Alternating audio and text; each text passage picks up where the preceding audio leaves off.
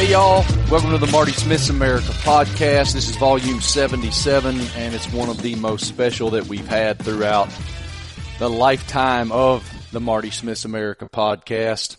Many of you that are avid listeners know my passion for country music, my passion for country music history, my passion for songwriting, and my admiration for all of those things and how they helped mold me as a person.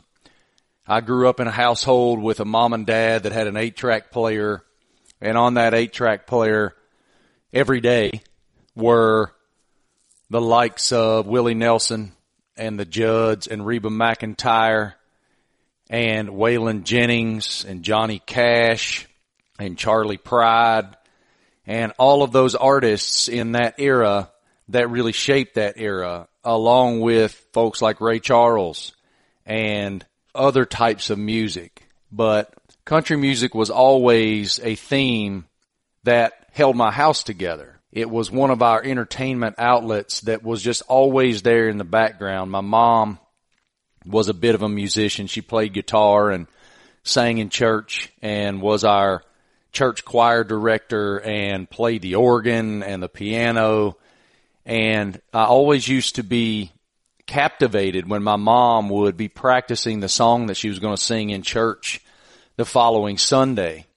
And music was just always a huge part of our lives. My sister's a brilliant singer. My dad and I can't carry a tune in a bucket, but I remember some of my sweeter memories riding down a road with him and we'd be in his old Ford Ranger, old blue Ford Ranger he called Little Blue.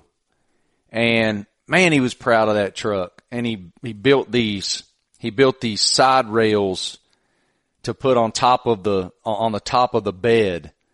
And, and he was just so proud of that. And we'd be working on a farm and we'd get done for the day and hop in the truck and be driving back down 460 towards Pearisburg from Newport and always had country music on the radio.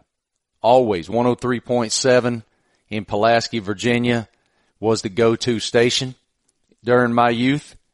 And they played Tracy Lawrence and they played Clint Black and they played Garth Brooks and they played Travis Tritt. And that's the class of 89 in Nashville, Tennessee.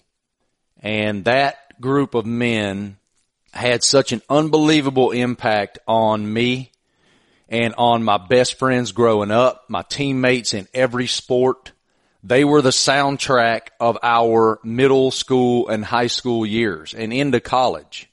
That end of the 80s, 1990 to 2000 window, those guys were the titans of country music. And I have been fans of all of them for so long. They have different styles and different brands, but every single one of them had such an unbelievable imprint on what country music is and they took what was and they were this linchpin to what is now. They took chances with what country music was. I've wanted to chat in depth with every single one of them for my entire adult life. And I actually got that opportunity with one of them last week. I went to the Grand Ole Opry. Travis flew over to Nashville from Hartford and he went to the Grand Ole Opry with me. We had the great opportunity to sit in a room in the Grand Ole Opry with Travis Tritt and dive into all of these questions that I've had for so long. And quite honestly, I had, I kind of looked in my peripheral vision over to my left after 45 plus minutes and I see Travis trying to wrap me up and it was like, I'm not going to look over there. I'm not going to make eye contact with him because I don't want this to end. I was like giving you like the yellow light, like, all right, like doing a little finger wag to like, let's, we got to move. He's got a, you know, sound checks and stuff coming up and we got to go, Marty. And it was like, I ain't even looking over there. It was remarkable. Everything about this time with Travis Tritt was remarkable. His catalog of songs is one of the best that you will ever find. And I just tried to top of mind think about those songs that were so important to me. And whether it's like just just listen to this list. Help me hold on. Country Club. Can I trust you with my heart? Tell me I was dreaming. Any more. Here's a quarter. Where corn don't grow. Best of intentions. T-R-O-U-B-L-E. Foolish pride. Lord have mercy on the working man. Ten feet tall and bulletproof. Drift off to dream. The whiskey ain't working anymore. And then the unbelievable two tracks that are I'm gonna be somebody and it's a great day to be alive. Rice cooking. God bless America. I mean that that list of songs right there is I almost said a cuss word. That that list of songs right there is unbelievable. Every one of them are so important to me. I've studied every one of them so much. And I had the opportunity to to sit down at the Grand Ole Opry and discuss this man's path, this man's memories, what those songs meant to other people of acclaim. And we get into all of that in this interview.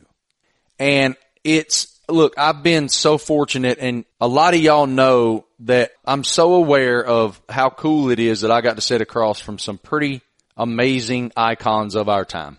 And I, that, I, that'll never be lost on me. I still can't believe it. Any of them. I'm a kid from the middle of nowhere. I've been afforded the blessings to, to have these opportunities. But when it comes to being just a fulfilling moment, I don't know that I've ever been more fulfilled by a conversation in my career. And I can't wait for you guys to hear it in just a moment. But before we get to our time with Travis Tritt, uh, look, y'all, it's important to have a clean mouth. You don't want to be malodorous. When you're talking to somebody, you want to make sure that you have fresh breath. You want to make sure you have good oral hygiene. And nothing gives you better oral hygiene than Quip. What actually makes a toothbrush better? Industrial strength power?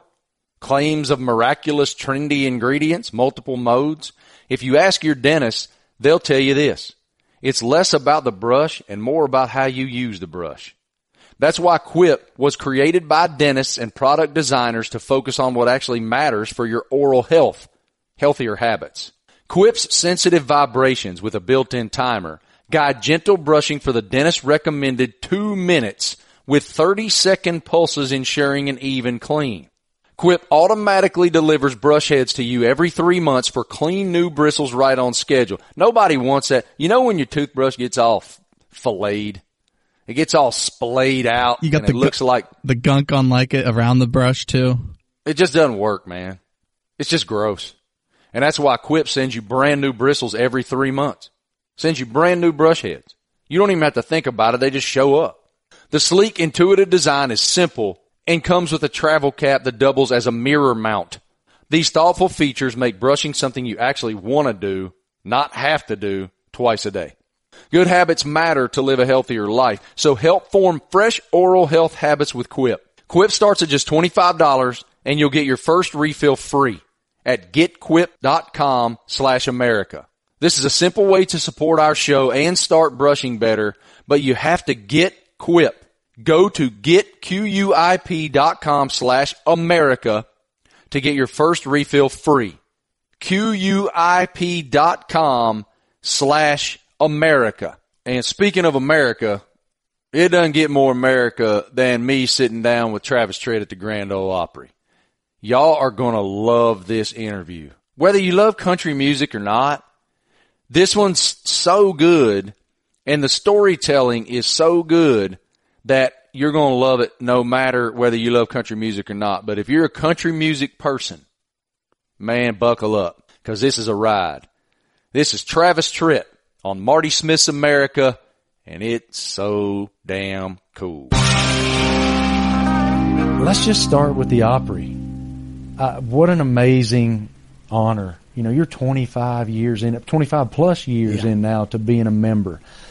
What was it like when you got the call or the information that you were going to be a member? Where were you? Who told you? What do you remember and how'd you react? The first time that I ever played the Grand Ole Opry, uh, I got an offer to play it. Um, and it was the same day as the Charlie Daniels Volunteer Jam, which was being held at that time at the old Starwood Amphitheater here in in uh, Nashville. I was one of the early acts. I was brand new, really, and I came over and I played early in the afternoon for the Volunteer Jam, and then came over to the Opry. I was backstage with some of the guys in my band and some of the Opry members like. Um, uh, Osborne Brothers, Bashful Brother Oswald was backstage playing dobro, and we're all sitting in a room playing bluegrass backstage. I'm playing banjo, and all of a sudden, I felt somebody tap me on the shoulder, and they whispered in my ear, and they said, "Hey, hey, boy, do you know how to play Cripple Creek on that thing?" I turned around and looked. It was Roy Acuff. Oh my lord! Yeah, exactly. How'd you react? Oh man, I was just shocked. I was in awe, and I was so afraid when I came to to Nashville the first time that I was too rock edged for for this town, and especially for the Opry itself. Um, I didn't think they would ever let me in, and for whatever reason, I found out right then and there that Roy Acuff loved me. He absolutely loved me, and he was the big driver behind me being invited to be a member. First time we played it, Jack Greene introduced me and brought me out on stage, and I was only supposed to do like two songs. I did the two songs, and the crowd ovation was just huge. You remember what you played? Uh, I know I did Country Club, and I might have done Help Me Hold On. And I'm getting ready to leave the stage after my two songs, and Jack Greene comes back out and says, How about one more? So I did another song, and then I got another encore. So I got to play four songs when I was only supposed to play two. But not too long after that, it was um, within a year, year and a half, I got the invitation to join and or be a member. And once again, it was just overwhelming to me because because not only because I thought I would never be accepted here, but also because of the fact that as a kid growing up in Georgia, my dad and I on Saturday nights, whenever the weather would permit, instead of we had a television like everybody else, but on Saturday nights we very rarely turned it on because we'd be watching the Grand Ole Opry or listening to the Grand Ole Opry on the radio, on AM radio, WSM. Some of the earliest musical heroes I ever had came from listening to that program. So it's been one of the biggest. I say I say it over and over again. Not one of the biggest honors. It's been the biggest honor of my career, without a doubt, to be a member of the Grand Ole Opry. Who were some of those heroes that you and your dad listened to on WSM? Uh, people like Bobby Bare, George Jones, Roy Acuff, Lester Earl Scruggs, Bill Monroe, all of those people. I mean, I loved them. I loved them. I loved Johnny Cash, Merle Haggard. I loved all of those people, man, and I heard a lot of them for the very first time. I heard them on that program. A lot of them, even though I was a huge fan, I, I had no idea what a lot of them looked like, but I knew what they sounded like, and that was that was so cool. How do you describe the opportunity to have such great longevity? Why have you had so much longevity? Man, I I wish I knew. to be honest, you know, anytime an artist is is trying to break into this business, obviously the first thing you want is your big break, your opportunity, just an opportunity to just show people what you can do.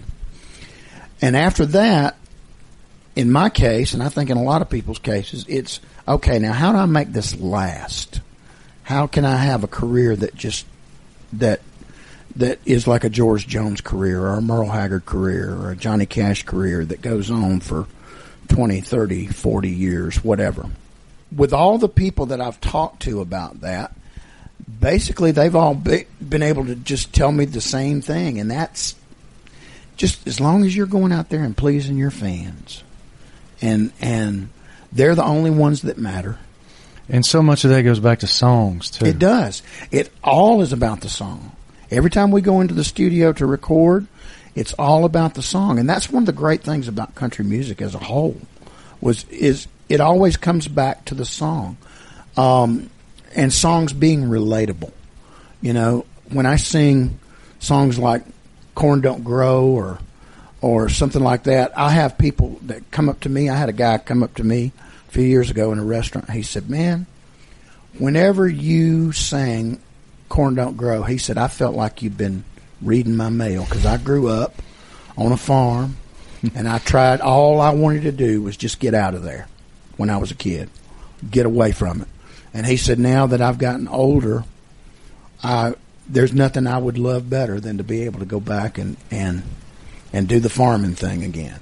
So once again, songs that are relatable to people that people can latch onto and feel like you're expressing their their emotions. You're saying in a song what they're trying to say and what they've want, been wanting to say. Um, anytime that you can do that, that's that's what we're in this business for. I think. You said there a moment ago that when you get to town, all you want's that big break. You Yeah. need that break. What what was yours?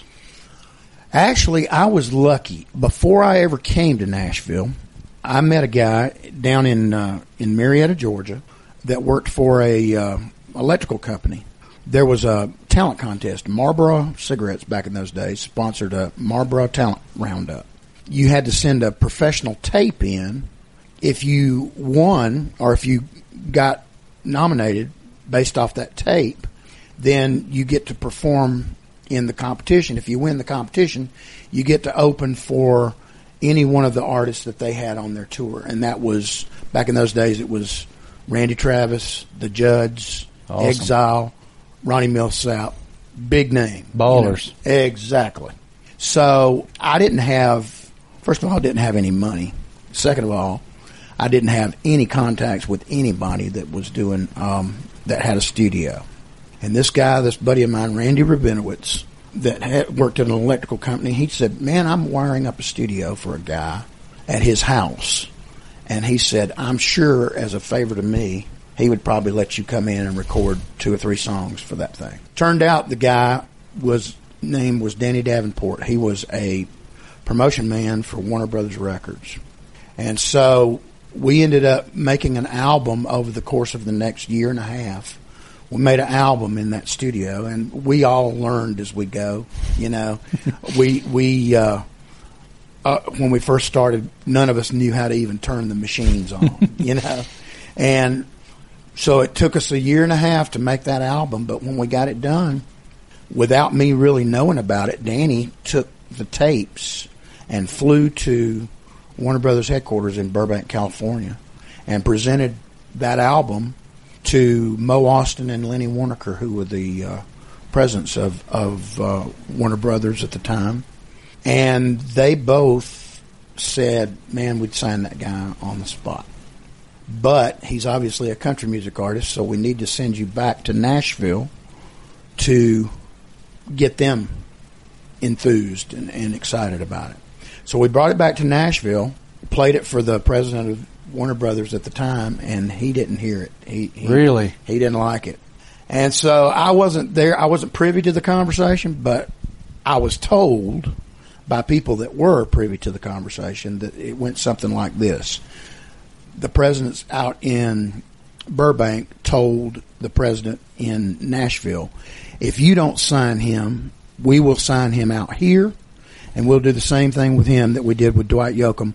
We'll promote him out of Burbank, and we'll put him out opening for some of the other more like rock acts that we've got, and we'll do it from that end. So I got signed, but I got signed under duress, really, hmm. and a, a three singles deal, and basically that means if you if you don't have, they're going to release three singles on you, and if one of those three singles doesn't go top ten, you're done. So my first single was a song called Country Club in August. We released it in August of '89, and not only did it go top ten, but it became the largest selling country music singles that Warner Brothers Records had ever released. Wow. To that point, yeah, Your very first cut. very first cut. That's so cool. Very first cut. so I was lucky in that regard. I was lucky that first of all I got signed to the first record label that I was presented to. Um, and then second of all, I was very fortunate that my first single was such a big hit.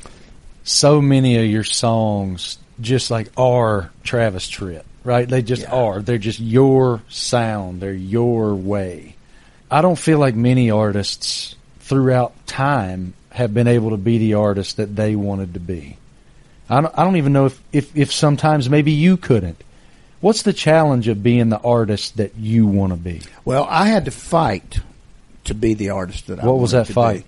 The fight was the first two singles that I released, Country Club, and then I'm going to be somebody, and, and then uh, and even the third single, uh, which was uh, Help Me Hold On. Uh, I'm going to be somebody, number one record. Help Me Hold On, number one record. Man, I was I was thinking everything is beautiful. You know, Yeah, this is easy. this is great. This is easy. and then I got to my fourth single, which was a song that showed a different side of my background and my influence. Song called "Put Some Drive in Your Country." Yeah. Now it had screaming guitars on it, and it was more of a throwback to the other stuff that I I love. First love always has been straight ahead country, traditional country, but I also loved the blues.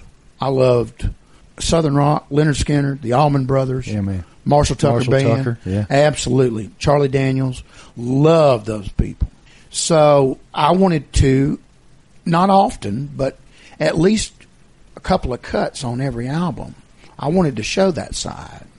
And as soon as I released that song, man, I mean, I started getting pushback from not only from country radio, oh, that's too rock, we can't play that, to uh, people in the industry in Nashville that just basically said, ah, man, that's that guy's he's not he's not what we're looking for. He's not country. And I, I couldn't understand how they were saying that because, you know, the songs that I've been releasing up to that point were just country as dirt. And if you listen to my album, those albums were all country as dirt. So, um, I started getting a lot of, of negative press and a lot of negative comments that I heard whispered around all over this town. And I was actually starting to get a little bit upset and uh, more more depressed than upset because I thought, you know, I just don't understand this. And it was right after that that I met Waylon Jennings. And Waylon Jennings, I met him backstage at a show that we happened to be on together. Actually, that Jerry Glanville, the yeah. old coach of the Falcons, booked for us in at the Omni in Atlanta. And I met Waylon backstage, and as soon as we met, he said, "Sit down in that chair right there." Hey, Hoss. Yeah, hey Hoss, sit down in that chair right there. I'll talk to you for a minute. Okay. And he said, "Listen, I've been hearing all this stuff that they're saying about you."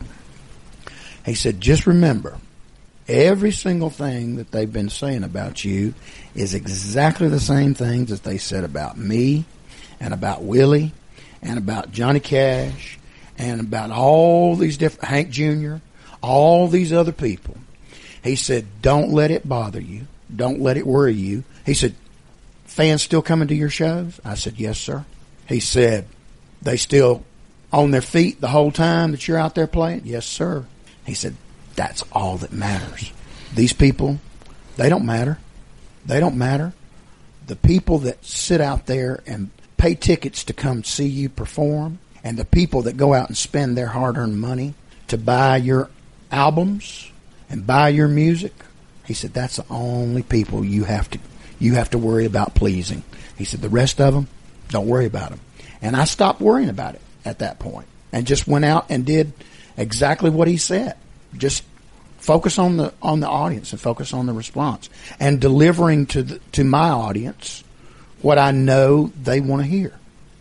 One of my questions was uh, about his influence on you because I've read a ton about both of you. He's one of my greatest heroes. Like, what a badass Oh yeah. in every way. Oh yeah. And and that answers it to a degree. But but how do you define his presence? he was just one of those guys. You know, he he was going to do things one way and one way only, and that was his way. And he didn't care, and he shook this whole town up when he first got started.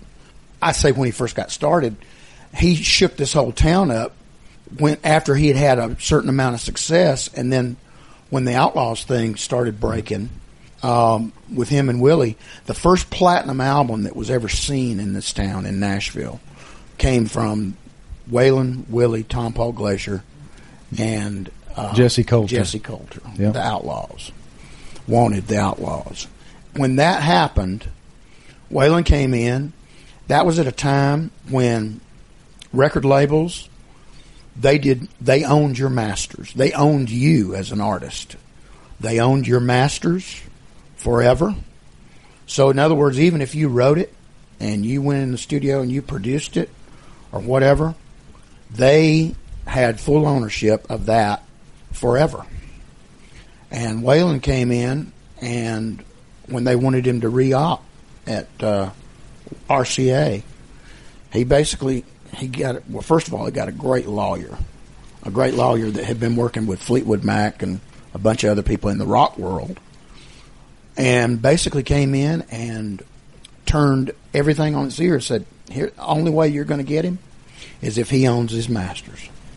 And from that day forward, he owned all of his masters. He had full control of every aspect of his career. And without even realizing it, I think he was just doing that at the time because that's that's how he was. That's what he wanted to do. But he opened up so many doors for people like me that were a little bit different too and made it easier for guys like me to still be successful in this town and still be accepted in the country music world. Uh, he just broadened everything out for everybody. I, I follow you on all social media, and I swear you're in a different town every night, and have been for like 14 straight years, bro. I mean, I don't, I don't know how you have that kind of energy and that kind of sustenance. What's that tell you about your influence? That people are showing up and selling out everywhere. Well, first of all, it tells me about my energy that I do it because I love it. Mm-hmm. I wouldn't I wouldn't be out here um, burning up the roads and doing 130 something shows a year. Number one, if I didn't have an audience that was still out there that wanted to hear me, and second of all, if I didn't love it to the core. I mean, I'm I feel like every day that I have won the lottery because I get to do for a living what I would do. Don't tell my manager this, but what I would do if nobody paid me a dime. Yep. You know, I just I love it. I love doing it. There's nothing more thrilling for me. It's it's it's like a drug.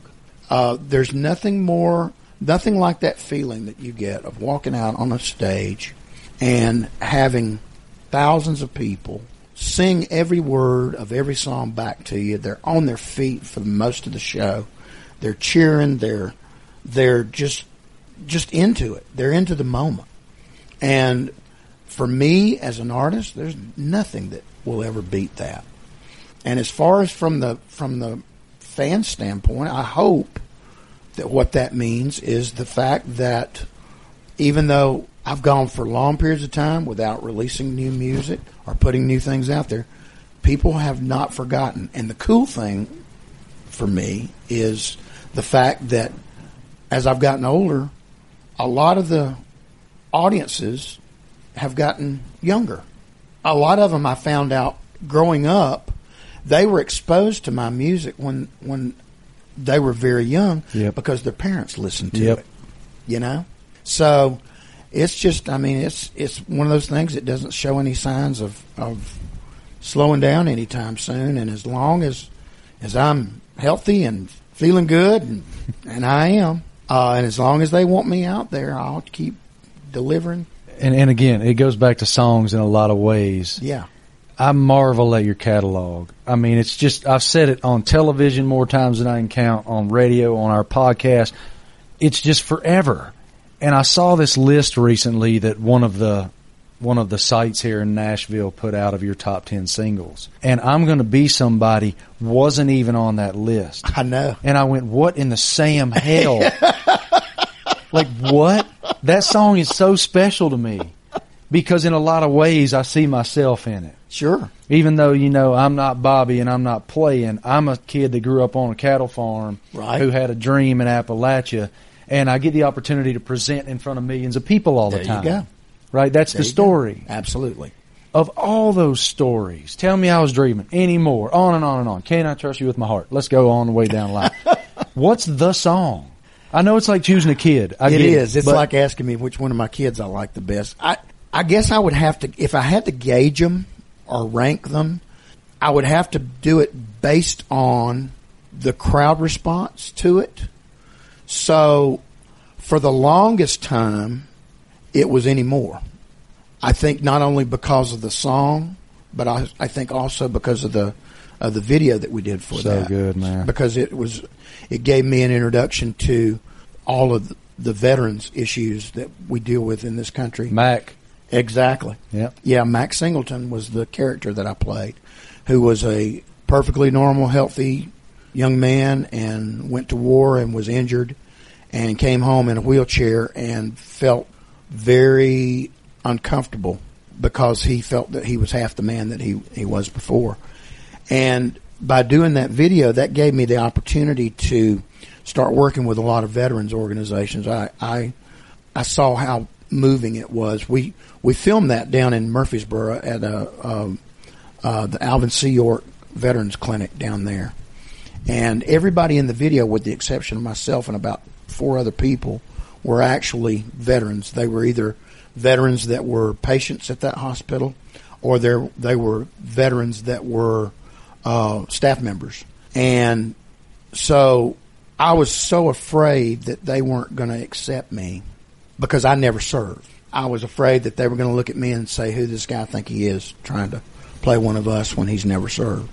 And when we started, as soon as we walked in and sat down in that wheelchair with all the cameras around, I found myself surrounded by all these veterans that were in that clinic, and they didn't hate me at all. As a matter of fact, they were glad that somebody was there to tell their story. That moved me. It touched my heart, and it touched me so much that a few weeks later, when we finished the editing up on the video, we brought it back to that same veterans clinic to debut it for the world. All the press and stuff were, was there, but that wasn't the thing I was focused on. I was focused on debuting it in front of all these veterans that had helped us make it possible. As a result, I had the wonderful opportunity to serve as the celebrity chairman and celebrity spokesperson for the Disabled American Veterans Association for four years. And after that four years was over, I had the opportunity to serve in that same capacity for two more years with the uh, the VFW, the Veterans of Foreign Wars. So anymore for years was that song. It had a little bit more of a response every t- single time that you would perform it than the other songs. I mean, and and that's that's hard to gauge sometimes, but without a doubt, that song went over very well every night. And then a few years back, I released a song called "Great Day to Be Alive." Rice cooking in the microwave, son. Let's go. Let's go. and that song has rapidly become and it's it's funny to me how all that happened because anymore that was a number one record that was a big record when we released great day that song did not go number one it was I, I don't i don't remember if it was top 10 or not but if it was it barely was so from that side of the success if you le- use that to gauge it it wasn't nearly as successful as anymore. And it seemed like it took a long time for that song to really catch on. But once it did, I mean, man, even even audiences that might not be as familiar with my music as as they are with other people, more more uh, younger artists, newer artists. Man, when that song comes up, they stand on their feet and they sing every line. They sing it louder sometimes than I do. And it's that's that's a great, great feeling, man. It's a great song. I'll tell you something funny, Travis. So I have a group of buddies that are equipment guys in the SEC. Yes. They're my some of my best friends in college football, and every Saturday morning we have a big group text and and we send each other notes. You know, have a great day today. Good luck in your every single Saturday. One of us sends. This is like fifteen dudes. one of us sends a meme of you. With, I got rice cooking in the microwave, and it's just awesome to me, man. Like, it's just awesome. That is an awesome song. It just makes you feel good. It's an inspirational song. It's a great message. and the guy that wrote it, Darrell Scott. Um, Solo, right? yeah, right? yeah, he Golly. wrote it by himself. He's made some paper. He's incredible, incredible writer. But he was laying flat on the floor. He just had hurt his back, and he was laying flat on the floor. couldn't couldn't lay anywhere. Couldn't sleep anywhere else. Couldn't get up. Couldn't move around. And he said he was laying on the floor, and he woke up one morning, and all of a sudden, he didn't have pain anymore.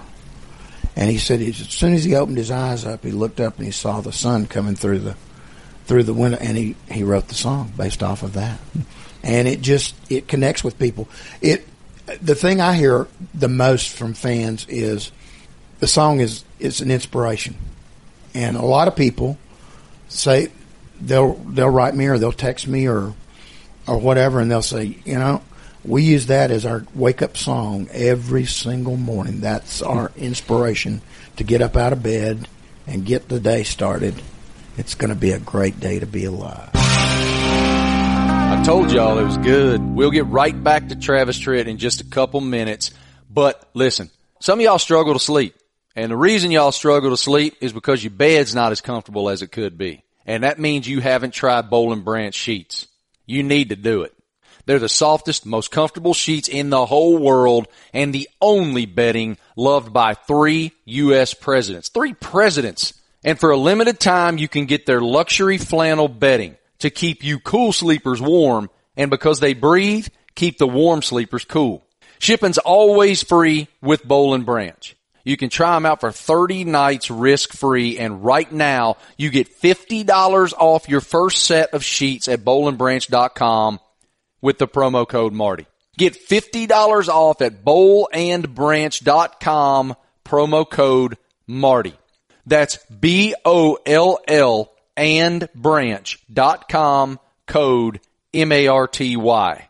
And with that, let's get back to my interview with Travis Tritt. Here's the second half on Marty Smith's America. Back to I'm going to be somebody real quick too. Sure.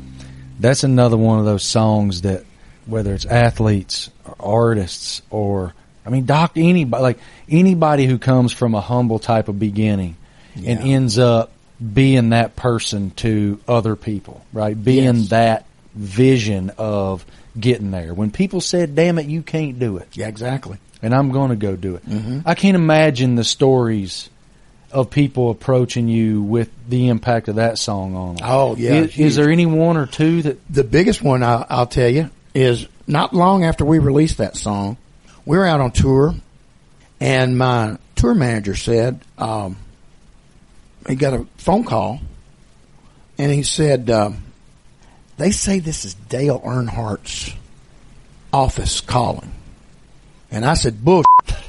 that ain't hap- that ain't that ain't what's going on. He ain't calling me. He said, "Well, they say it's him." So I said, "Let me have that phone." So they said, "Yes, can you hold for Dale Earnhardt?" And I said, "Who is this really?" they said, "No, this is this is Dale Earnhardt. He, he wants to call you and talk to you." So, sure enough, I recognized his voice anywhere. And he said, Hey man, it's Dale. He said, I just wanted to call you and tell you how much that song, I'm going to be somebody, means to me. He said, I loved it first time I heard it. And he said, I'm playing that song for my son now because I'm trying to let him know this is how you become successful in whatever it is that you want to do. You have to, you have to just stand up and say, I'm going to be somebody. One of these days I'm going to break these chains. He said, so I'm using that as a, a tool to teach him. And he said his son at that time. And I didn't know exactly who that was. You do now. Way back, way back when, but I know exactly who that is now. So it was, uh, and I heard numerous other people. Uh, Tracy Lawrence country music star. As soon as I met him, as soon as he came on the scene, just a few years after I did, he came up to me. Uh, we were doing a, an awards show together. And he came up to me and he said, I want you to know this. He said, You don't know this, but I want you to know it. He said, You played a show somewhere, I think Arkansas, someplace. He said, and I was standing on the front row in front of the stage, and I was trying to make my mind up about whether or not I wanted to come come to Nashville and try to pursue a, a career in the music industry. And he said I was struggling with it and wrestling with it every day. And he said, when you got to that song in the set and you sang, I'm going to be somebody, he said, my fist was up in the air and I was singing it back to you just as hard.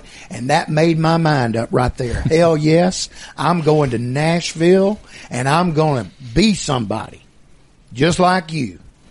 And he did. He sure did. So anytime you can find songs like that that inspire people, man, what a gift, you know? It's an unbelievable gift. And I've already kept you too long. I just got a couple more. Not at all. So that kind of group that came in with you, Mhm. very few foursomes, fivesomes have had that kind of sweeping impact on the industry the way that you guys have. I think it was you, AJ, Garth was in that group. Me, Garth, Alan Jackson, Clint Black. Yeah, good God. We were the class of 89. Yeah. Insane. How would you define the impact that you guys had? Well, first of all, right off the bat, I know that in 1987 that the sales of country music albums had dropped dramatically from what it had been. It had a tremendous resurgence in the mid 80s when Randy Travis, George Reba Strait. George Strait, Reba McEntire, Ricky Skaggs, Yep. when they came out, and it shot up, and then it went back down pretty dramatically, and we increased it.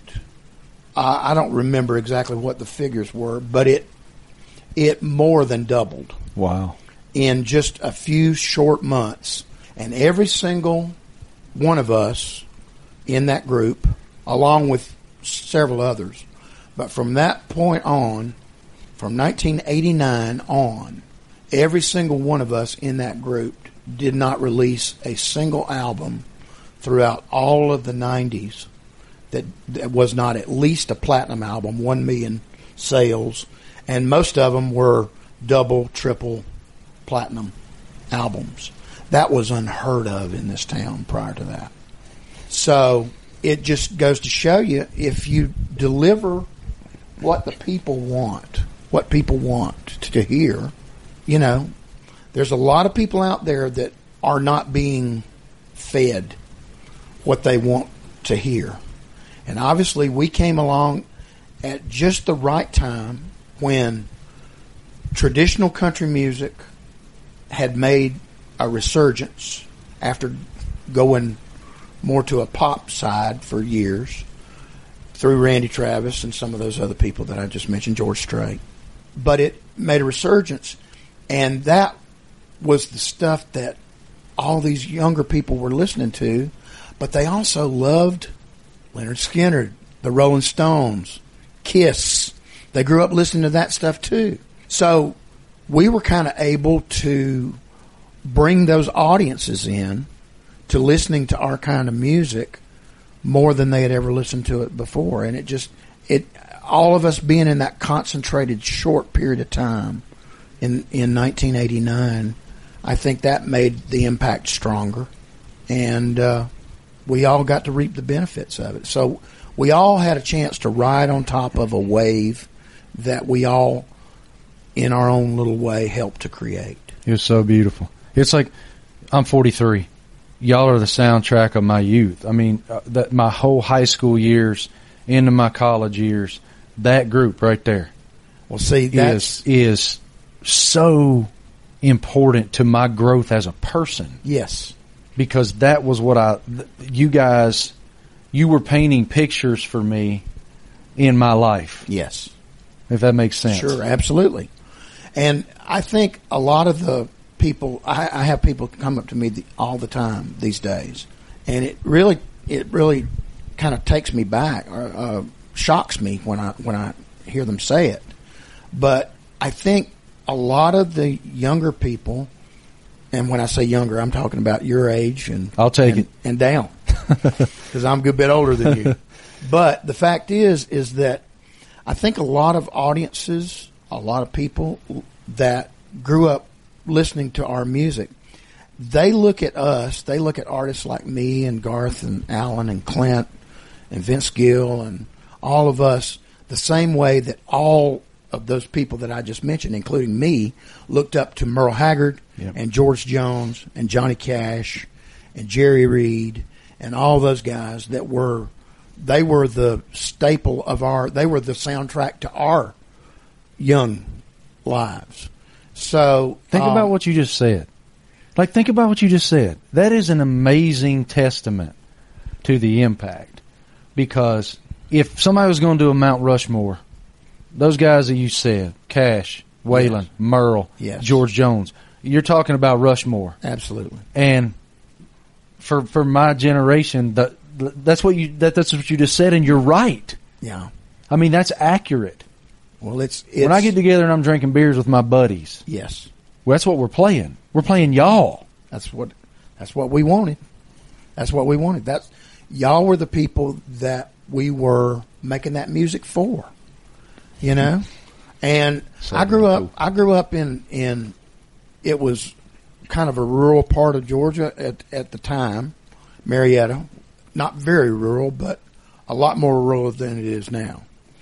And all the people that I knew, all the people I grew up around, all the people that I interacted with were hard working, blue collar, normal people.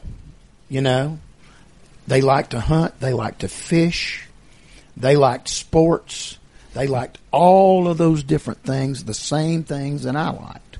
So I grew up knowing exactly who those people were because I was one of them. Still am to this day. And the fact is, is that those, the music was made to move me first. And hopefully if you can move yourself, you can move other people. So it's, it's, but more than anything else, to look back over the career now and see how, just how much of an influence we had. More than anything else, Marty, it's humbling to me. Uh, I just, I can't believe that, first of all, that I was lucky enough to be blessed with a certain amount of talent and then lucky enough to be able to take that talent out and to sing it for people and, and record it for people and make people feel just good about their whatever it is they're doing or make them reflect on their lives or have it playing in the background every single day every in the every important moment you know first time that you go on a date first time you drive a car first time you know you do all these different things. There's always a first time. And i know for a fact personally i know exactly what was playing in the background every single one of those occasions. I do too. so to be able to know that some of my music has been played in those important moments for people all over the world is just man, it's like makes my head explode. Awesome. You know? All right, I'll get you out of here on this. I've took up your whole day.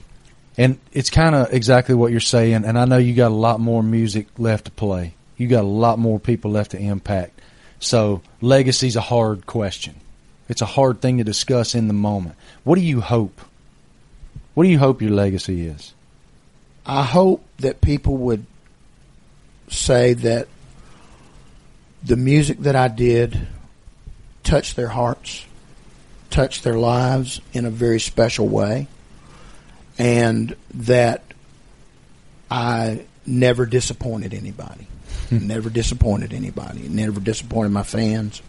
because that would that would absolutely be the last thing in the world that I would ever want to do is disappoint anybody that is a fan because they've given me so much and I just want to just try to give it back. Well, this sure as hell didn't disappoint me. I can't. Thank you. I mean, I can't thank you enough, man. It's one of the joys of my life to get to spend this time with you and learn and Well, my pleasure, brother. I just mean, fellowship with you. thank you so much for for all the positive comments on social media and and of course I had a chance to meet you when we were up at the Derby earlier this year and that was a that was a thrill. But thank you so much. I appreciate it, man. Thanks for the opportunity. I don't know what part of that interview meant the most to me or stood out the most to me. I just kind of sat there with a grin on my face the whole time. Travis, I, I, I hope that you looked at Laney that way when she walked down the aisle as much as you looked at him there. because the look on your face, I mean, I- so I don't do too many interviews where we're in person, but my God, I have a photo of you and you're staring at him like you got a little crush on some schoolgirl. It was, it was something else, Marty. yeah, I fanboyed a little bit and damn it, I'm allowed to. I'm allowed to. And I'll tell you what my favorite part was. It's the fact that we were sitting in a building doing an interview that he thought he would never belong to. Yeah. Yeah. And, and I love that it was Waylon Jennings who really gave him the affirmation and the confirmation that his way was the right way. Don't let somebody else define you. Don't let somebody tell you you're doing it wrong because you're doing it the way that you know it should be done for you. And that is Waylon Jennings. And that is Travis Tritt. And that is Eric Church. That's the people that meant the most to me in terms of the words that they sing and in a lot of cases write. Those are the three, that's my, that's three of my Mount Rushmore guys right there. And I thought it was so cool too to, to learn, like I'm a Tracy Lawrence guy. I'm going to see Tracy Lawrence with all my buddies in the SEC and your boy Pantone. We're going to see Justin Moore. Tracy Lawrence is opening for Justin Moore on this next tour. And we're going to see that show together as a group. And boy, does it get rowdy. I was going to say I would reach out and see if we could do an interview before him, but I don't know if you would be in interform shape, interview shape for that. So It- I, I might It wait. is- it is a small town throwdown that is we look forward to every year. And in fact, we're going to take a couple trips this year. But I love the fact that, that, that not only did Tracy Lawrence have that experience at one of Travis's shows, he got the opportunity to tell Travis that he had that experience. He's got his fist up in the air and he's pumping his fist and he said, by God, I'm going to be somebody. And he went and did it. And, and we need to have Tracy on here. Like that guy's catalog too is awesome. And his whole story's crazy. So what an amazing day for me. And I'm so grateful. Travis was very per- persistent in running down this interview. And thank you to Christy Watkins, Travis's publicist, for agreeing to let us do it and, and certainly for Travis. And when he walked, like when he walked in the room, it was, it was cool. We were in this back room and it was awesome. Uh, the, They uh, gave the- us like an, our own dressing room to do the interview. The Opry has, I think it was nine or ten kind of locker rooms. And I don't want like, it, it's, it's a really nice locker room. And then in the back of those, there are these suites that have gorgeous leather chairs and, and, and, and, and photographs throughout Opry history on the wall and a little kitchen for the artists so that they have a place to hang out. It felt like Augusta almost. It kind of did. Yeah, it kind of did. I think that's a fair comparison because of the reverence. You can feel that reverence for the history in the air. And I, I agree. I would, I would take that comparison to the bank. That's a good one. And so he walks in and was so kind and was excited to do the interview.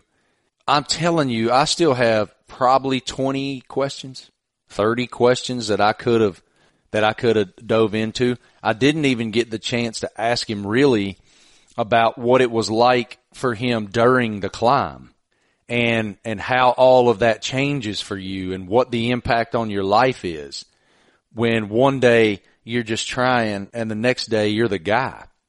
And maybe someday we'll do a second half. Uh, I certainly have enough questions and uh, and whatnot that that it would be warranted. I'm just glad that you're still talking to me after um, Tuesday night. Yeah. So I went to Nashville on Monday afternoon because I went bow fishing on the Cumberland River in the middle of the night with Academy Sports and Outdoors. We did a shoot, a bow fishing shoot. We're on the Cumberland River underneath the Vietnam Veterans Bridge. Broadway is a hundred yards away. There's guys up playing in the bars a hundred yards from us and we are slaying these fish. So I go there Monday night. That's about the most fun you can have with your clothes on. And then I had great anticipation for Tuesday. I get to the Opry. You just don't really know, you know, kind of what to expect. But I could not stay for the show that night. It was an awesome initiative. It was the Opry Goes Pink for breast cancer awareness. And it was Travis Tritt, obviously. And it was Luke Bryan and it was Joe Diffie and it was Sara Evans. Oak Ridge Boys. Oak Ridge Boys. And I would have, uh, I would have, I would have gladly given up like a pinky toe, maybe even two of them in order to stay and see those shows because they played back to back shows that night and Travis got to stay. So floor's yours. I want you to describe your experience at the Grand Ole Opry. Well, I was sitting there talking with Travis Tritt's people, and they're like, "Well, he's out about to go do a sound check. Go out there." I'm like, "All right." So I go out there and I'm just sitting back there, literally watching him just do sound check, going through the songs and taking it all in. There's nobody else out there, and then I'm texting you, and you go, "If he plays, I'm going to be somebody. I might disown you." Well, what I didn't tell you in the text message is I told you two of the songs that he did. Well, I didn't tell you that he actually did. I'm going to be somebody in the sound check. I waited until he performed it and I took a video and actually for people that are with the artist, there's a couple church pews on stage. And so that's where I was sitting for the concerts was on the stage. And so then I took a video of part of I'm going to be somebody and sent it to you. And I, I thought I might get like a middle finger or like I'm getting a new producer. We're done because I could, I could, I could see how bad you wanted to stay. I really did, but And Travis Uh, hey, even look- told me that. So after the sound check, he saw me. He goes, I, I wish you could stay for the concert. I go, oh, no, I, I am staying. Marty had to leave. So and he goes, well, make sure you send some photos and videos to rub it in. I'm so glad you got that experience. Yeah, I would love to have had that experience, but listen, man, uh, someday you'll understand what it's like to be a dad. You gotta get home. And, and Laney was, uh, the next morning at like 4 a.m., Laney and Cameron left because Cameron had his eighth grade trip to Washington DC. I love that. That's still a thing. I never did it, but my brother, he did that when he was in eighth grade. And I'm glad that We that's still like a thing. when I was in seventh grade, we did Colonial Williamsburg. And I, like, I was saying this to Cameron, like he was bored as hell on the, on the trip. And I would love to go do the trip he just did because I, we, as a kid, you don't care about history, man. You don't care one damn iota about history. You just want to hang with your buddies and eat and, you know, when you're in eighth grade, you want to look at that little girl you like. You don't care about what got us here. And as you age, you, like my, my appreciation for U.S. history and world history for that matter has exploded in the last five or ten years. It's, I'm reading all this stuff. Like right now I'm infatuated with this HBO docu, or it's not a documentary. That's the wrong word. Like dramatic miniseries about Chernobyl, about the nuclear I just started that. disaster at Chernobyl. I started that, uh, when I was flying to Nashville. Yeah, me too. I've started it on a plane as well. And it really fills in some blanks. And not only that, it, that triggered me to go study Chernobyl. Like I've watched a couple documentaries on YouTube laying in a hotel bed in Starkville, Mississippi. It sends you down a rabbit, it sends you down a rabbit hole. It sure does because I read a New Yorker magazine review of that HBO miniseries that there's some things like like any dramatic miniseries or series or movie. Some things are like it's kind of based on a true story, you know. Some things are, are un- unbelievably uncanny accuracy. And then there's these other things that were so far off the reservation that you just can't like it, it for for history people they're like no that's not accurate that couldn't have happened here whatever but for folks like me who were ignorant to exactly what happened how why it happened how it happened I was 10 years old or 9 years old when that happened you weren't even born yet right were you born in 86 88 was when I was born. Okay, so you weren't even born yet. And and so I was born in 76 and I think I was 9 years old when it happened. And so it was, it's just fascinating to me and they build these characters which is always so important when you're putting a plot together and I'm I, am i am loving it. But when I was Cameron's age, when I was in 8th grade, I couldn't have given two damns about any of that. And now I just want to consume it all. I have so many books that I am about to dive into, including, this might be a brown nose moment, but I don't really care. I'm about to jump into, uh, Robert Iger, our, you know, Disney CEO. I'm about to jump into his book and his path. Travis, you need to get him on the Marty Smith's America. He's not doing anything, is he? I'll put that on the list. You, you, you, don't, but I don't think people understand how many times I heard you mention I want Travis Tritt, and there's not like like you know how long that one took. So yeah, just pile. It took what six months, something like that. So let's just pile on. You know, let's just throw you know one of the most powerful men. You know, and are ultimately the chief. You know of everything that we do here. Let's just. I know. run Travis right like, and and it's funny because the way that I operate, so I will just get like triggered that I want to talk to somebody and all hours of the night and day, I'll send Pop Travis a text. I want this guy. But it's, Boom. but it's not just one like long, it's like five small little text. Yep. It, it, like the way that Marty talks with his tangents, that's how he texts too. Mm-hmm. It sure is. By the way, speaking of the way I talk, I want to get into a little bit of a tangent real quick too. It, it amazes me and it's more and more and more that people actually believe I'm faking this. I'm, I'm considering, I have videos and Laney, Laney has my, so my cousin Jim Ed Wills is in the movie business out in Los Angeles. He's an editor and he's a just brilliant mind and I love him so much. He has a very unique perspective on the world that when I talk to him, I get smarter every time. And I see things in a, in kind of a different way than he does. He's younger than me. He's around your age, uh, Travis's age. And anyway, he took so many of our VHS home videos from when we were kids because our moms are sisters. Uh, and he put them on DVD so that we could have them forever.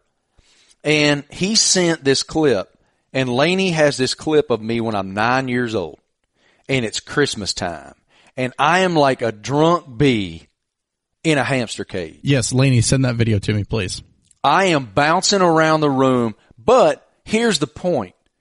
When I start talking, my accent right now is so much less Appalachian than it was then. And I, I kind of, I kind of figure that's because of television. I've, I've learned to enunciate words a little better than I used to. Oh yeah, when we're just But- out having like a drink, it's so much stronger. I have no G's. All right. I barely have any T's. I mean, I don't finish words when I'm with my buddies and especially when I'm with my buddies back home. But I wish y'all could hear them talk. I wish y'all could hear, like it makes my buddies back home laugh their tails off that people think I'm faking, like faking this. And it's, I, I'm eventually, I'm going to just throw that video out there. No caption or nothing. Well, I might have a caption. I might, I might be like, like, look, here's, here's your proof. Travis, hiring can be a slow process. It really can. It can take forever to find a candidate you want. Cafe Altura's COO, Dylan Miskowitz, needed to hire a director of coffee for his organic coffee company. He was really struggling to find qualified applicants, so he switched to ZipRecruiter because ZipRecruiter doesn't depend on candidates finding you. It goes and finds them for you. Its technology identifies people with the right experience and invites them to apply to your job, and therefore you have a qualified candidate immediately almost. Dylan posted his job on ZipRecruiter, and he was so impressed with how quickly he had great candidates. He also used ZipRecruiter's candidate rating feature to filter his applicants so he could focus on the ones that were the most relevant. That's how Dylan found his new director of coffee in only a matter of days. With results like that, it's no wonder four out of five employers who post on ZipRecruiter find that candidate immediately. See why ZipRecruiter is effective for businesses of every size. Try ZipRecruiter for free. Zero dollars, zero cents at ziprecruiter.com slash Marty. That's ziprecruiter.com slash Marty. ziprecruiter.com slash M-A-R-T-Y. ZipRecruiter, the smartest way to hire. Uh, that's the Marty Smith's America podcast, volume 77. Thank you so much to Travis Tritt for taking his time to sit with us at the Opry and share his life. And hopefully we'll get to do a second installment. I, I just, it was so fulfilling for me. Great job, Travis, getting Travis. And, uh, now you have some homework to go get, uh, Mr. Iger and we expect uh, you to make, make sure that you get that done. Is there anybody else that you would like to, that we could just add to the list? Oh yeah, you know me. I got a whole list. You got a whole list of people that I'm trying to get on here. Uh, thanks so much to Dan Le Batard and Stugotz and Mike Ryan and everybody involved in the Lebitard and Friends podcast network for having us within it. That's huge, huge for us. Thank you to our sponsors, Quip, Boll and Branch, and ZipRecruiter. They help keep this thing free for y'all's consumption, and that's awesome. I can't wait to get my toothbrush, my sheets, and my free job in the mail anytime. Travis, uh, I'm still waiting on that watch. Remember that watch? I do. I do. Yeah, I ain't got a watch yet. I told you your next birthday. Man, I don't have any watches yet, but I know I got I got some sheets coming. I got a new toothbrush coming. That's good. Uh, really appreciate. I had the opportunity when we were in Louisiana in Baton Rouge this week. I spent some time with first responders and had the opportunity to thank them for what they do for the communities. Man, that that's the kind of group that we don't appreciate enough until we need them.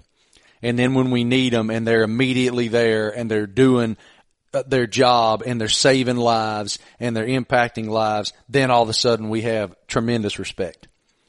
And I'm so grateful for our first responders, our policemen and women, our firemen, uh, uh the, the public servants, teachers who are impacting these communities every single day.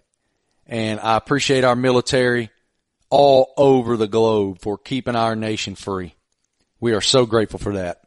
Y'all have a great week and I appreciate y'all listening so much. Please send us feedback, please. Send us feedback at Marty Smith ESPN on Twitter and Instagram and let us know what you think. Subscribe, rate, and review. Go, go do that, man. Go to iTunes and subscribe, rate, and review. Let us know what you think and maybe some people that you want to hear from. So have an awesome week. Thank you. That's Marty Smith's America Volume 77. See y'all next time around.